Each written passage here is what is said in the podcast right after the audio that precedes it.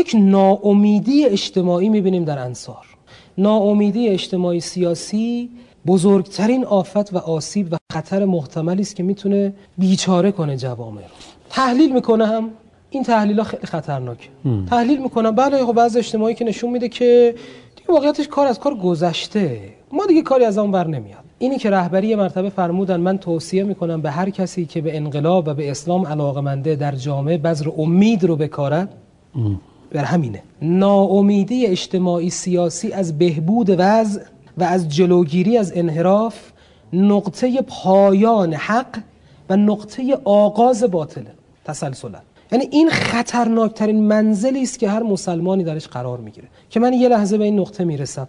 خب مهاجرین که در مقابل علی دارن سنگاندازی می‌کنن. چند سالی هم هست که دارن علی رو تخریب می‌کنن. احتمالا هم که علی رو نمیپذیرن. قریش از علی آسیب دیده. در بدر علی 36 قرشی رو از پیش رو برداشته. خانواده های گسترده از قریش نسبت به او کینه دارند. هم به وظیفش عمل کرده ها. ولی خب بالاخره اینا بعدا مسلمان شدن. خب حالا تو این وضعیت اجتماعی و با قدرت بسیاری که قریش داره آیا مهاجرین اجازه میدن علی خلیفه بشه؟ به نظر می‌رسه که نه. خب پس من برم دنبال سهمم. خب اینجا این نقطه است که باید تصمیم بگیری. یا من باید ایستم و از علی حمایت کنم؟ نه از علی دقیق تر بگیم از گفتمان و اندیشه سیاسی اجتماعی پیغمبر حمایت کنم. یا اینی که برم دنبال زندگی تمام تمایز مردم مدینه در این نقطه بود. زهرای مرزی انتخاب کرد که در این نومیدی که شاید هم می‌شد پیش بینی کرد فعالیت های او به نقطه موفقیتی ظاهرا نخواهد رسید. اما هر چه دارد و ندارد از اعتبار نفوذ محبوبیت انتصابش به پیغمبر جایگاه اجتماعیش حتی فرزند در شکمش و در بطنش. همه رو هزینه کنه برای علی مرتضا ولو اینی که من ظاهرا به نتیجه نرسم. چون من مأمور به وظیفه‌ام. برای من ناامیدی معنی نداره. یعنی این همه آدم مقابل من هست و من دست تنها تک و تنها زن باردار پا به ما پدرم تازه. رحلت کرده من در غم او هست. اینا هیچ کدوم بهانه ای نیست. نه. من باید وایستم سر. و باید امید تزریق کنم. فلزا چهل شب میرم در خانه مهاجرین انصار امید تزریق می‌کنم. آقا برگردید. اگر که میشه اصلاح کنید وضع رو. اگر میشه علی رو به جایگاه انتصابیش برگردونید. و شما یه لحظه تصور کنید. اگر این جامعه گسترده انصار اگر سعد عباده اگر بشیر ابن سعد اگر اسید ابن حزیر و تمام این سرداران معروف به جای این که بترسند و بهراسند و نومید چن از وضعیت پیش آمده منش زهرای مرزیه رو برمیگزیدند و انتخاب می‌کردند و خودشون رو برای علی هزینه می‌کردند آیا متصوره که ریل از مسیر خارج می‌شد؟ خیر.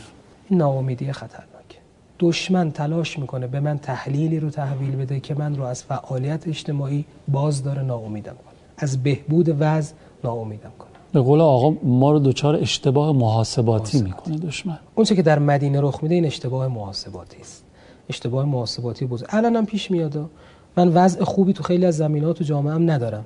مثلا در بعضی از زمین ها خیلی مثال خیلی مثال می‌زنم. مثلا وضع حجاب یا خیلی از اتفاقات دیگه. یهو می‌بینید یه گروهی متصور میشن که دیگه کار که از کار گذشته فلزا من مسئولیتی ندارم. تمام شد.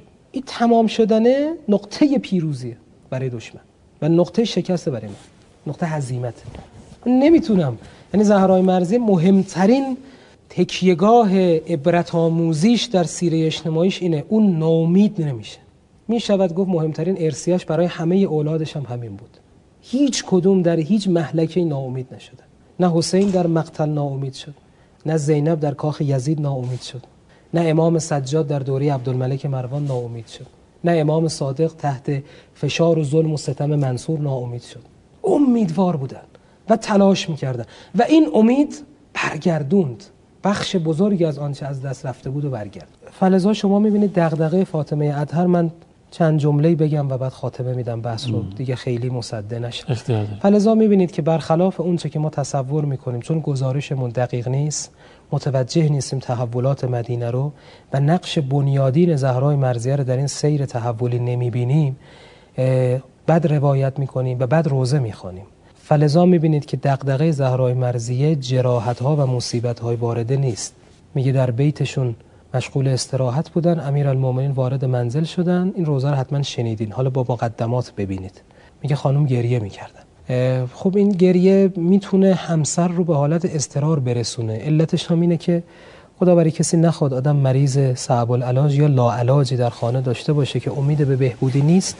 وقتی صدا به ناله بلند می‌کنه به یه دوراهی می‌رسی. میگه خدایا از یه طرف من تحمل درد کشیدن او رو ندارم. اگر صلاح بر اینه که ببریش از این دنیا ببر. اما از یه طرف تا این دعا رو می‌کنی به دهن خودت می‌زنی. میگه آیا تو می‌تونی دنیای بدون او رو متصور شی؟ نمی‌تونی تحمل کنی. این دوراهی اضطراره. ازا گریه زهرای مرزیه حضرت امیر علیه السلام رو مزتر می‌کرد. نشست کنار بستر فاطمه ادهر لمه یبکی که یا سیدتی. خانم جان چرا گریه می‌کنه؟ در یک سوال استرارش رو بیان کرد. و خیلی زیبا فاطمه ادهر همه نهزت رو در یه جمله گفت. گفت امروز فاطمه اول حسن پسر عموی من برای دردهای خودش گریه نمی‌کنه که این دردها نهایتش مرگ و مرگ پیش روی همه. گریه من برای این بعد از من در مدینه پیغمبر با تو چه تعاملی می‌کنن؟ آیا کسی سلام تو را پاسخ خواهد داد؟ من تا امروز تلاش کردم که تو رو اسمت رو بلند نگه دارم. نه چون تو همسر منی یا پسر عموی منی چون تو منتخب پیغمبری و منصوب خدایی. چون تو ادامه گفتمان و اندیشه سیاسی پیغمبری. یعنی زهرای مرزی در این لحظات گریه نمی کند برای دردهای جسمی. اینکه برای زهرای مرزی اصلا دون شنه گریه می کند برای ارسیه پدرش که در حال نابودی است. برای خاموش شدن چراغ اون گفتمان و اندیشه. خدا کند که این اضطرار دل زهرای مرزی و امیرالمومنین خدا به برداشتن اضطرار قلب حضرت حجت به فرج و ظهورشون مرتفع بگردن الهی آمین